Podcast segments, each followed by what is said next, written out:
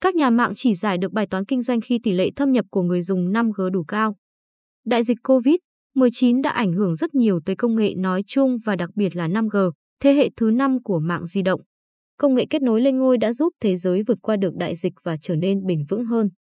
Mọi nơi đều áp dụng ngay các mô hình mới, học từ xa, làm việc từ xa, rồi cả các dịch vụ y tế, thương mại, logistics đều hoàn toàn online. Thế giới trong 2 năm qua đã có 2 tỷ học sinh học online và 75% doanh nghiệp cũng áp dụng làm việc tại nhà, work from home, hơn 1 tỷ lượt khám. Chữa bệnh và thực hiện từ xa. Chính vì vậy, nhu cầu nâng cấp hạ tầng để kết nối rất quan trọng, thế giới đang phải nâng cấp tốc độ Internet bằng rộng. Hai năm qua, có thể nói công nghệ 5G đã phát triển nhanh chóng và vượt xa các dự báo ban đầu của nhiều công ty công nghệ. Vậy liệu Việt Nam đã sẵn sàng để thương mại hóa 5G? Theo mục tiêu đã được đặt ra, kinh tế số Việt Nam phải đạt 30 tỷ đô la Mỹ vào năm 2025 và việc triển khai 5G sớm sẽ mang lại rất nhiều giá trị cho Việt Nam. Bởi vì đây là nền tảng cho đổi mới sáng tạo, đóng vai trò đặc biệt quan trọng trong việc thực hiện mục tiêu chuyển đổi số và công nghiệp 4.0.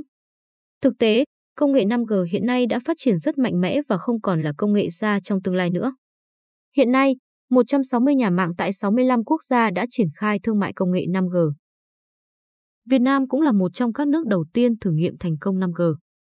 Năm 2020, Việt Nam cũng đã triển khai 5G ở dạng thương mại thử nghiệm trên 15 tỉnh và cũng đã có các ứng dụng khác nhau cho người dùng cá nhân, khu công nghiệp, cho các doanh nghiệp sản xuất thử nghiệm.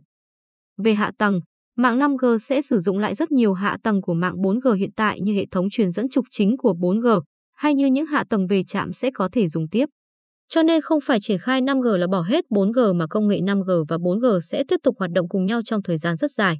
Trả lời phỏng vấn nhịp cầu đầu tư, ông Thiều Phương Nam, Tổng Giám đốc Qualcomm Việt Nam, Lào và Campuchia, nhận định, có thể nói, Việt Nam hoàn toàn có thể thương mại công nghệ 5G trong 1 đến 2 năm tới bởi công nghệ đã sẵn sàng.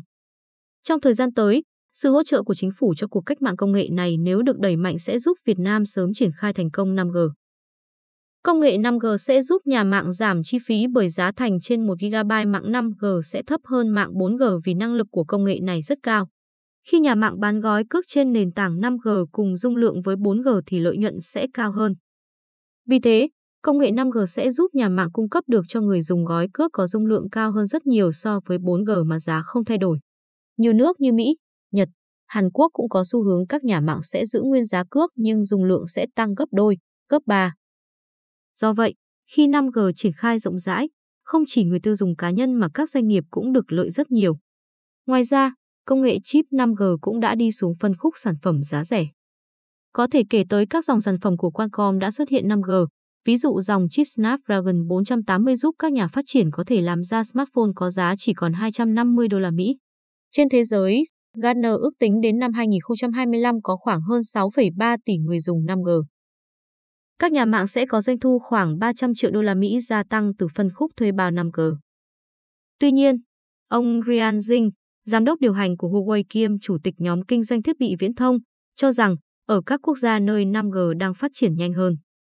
Các nhà mạng đầu tư mạnh vào 5G đã thu được lợi nhuận đáng kể, nhưng ông nhấn mạnh rằng các nhà mạng sẽ chỉ nhận ra giá trị kinh doanh khi tỷ lệ thâm nhập của người dùng 5G đủ cao.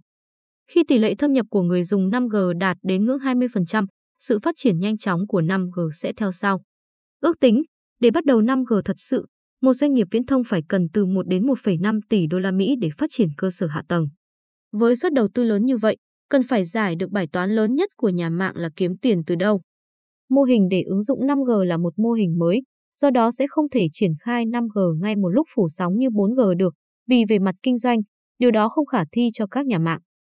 Ông Nam cho biết, trong tương lai gần, mạng 5G sẽ đóng vai trò là một lớp trên cho những nơi có những ứng dụng mới, đóng vai trò là hotspot trong những thành phố lớn hoặc khu công nghiệp cần triển khai nhà máy thông minh. Do đó, thách thức chính trong triển khai 5G là phải tạo ra được hệ sinh thái 5G đủ mạnh.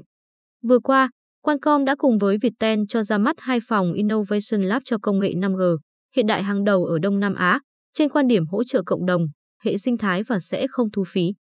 Các công ty, startup, các nhà phát triển và kể cả học sinh, sinh viên nghiên cứu có thể đến đấy để tạo ra những sản phẩm dựa trên nền tảng công nghệ mới nhất của Qualcomm như sóng 5G, công nghệ Mây, những nền tảng về cloud. Công nghệ trí tuệ nhân tạo dựa trên nền tảng AI 100 của Qualcomm. Ông Nam chia sẻ, Việc hợp tác của Qualcomm với Viettel lần này chính là muốn hỗ trợ đẩy mạnh hệ sinh thái 5G của Việt Nam một cách nhanh nhất. Vừa qua, Qualcomm mở trung tâm đầu tiên tại Hà Nội, cũng là đầu tiên ở khu vực Đông Nam Á, phục vụ mục tiêu lớn nhất là hỗ trợ các công ty Việt Nam trong việc thiết kế, sản xuất thiết bị 5G, kể cả phục vụ cho xuất khẩu, để đưa các sản phẩm made in Việt Nam ra thế giới.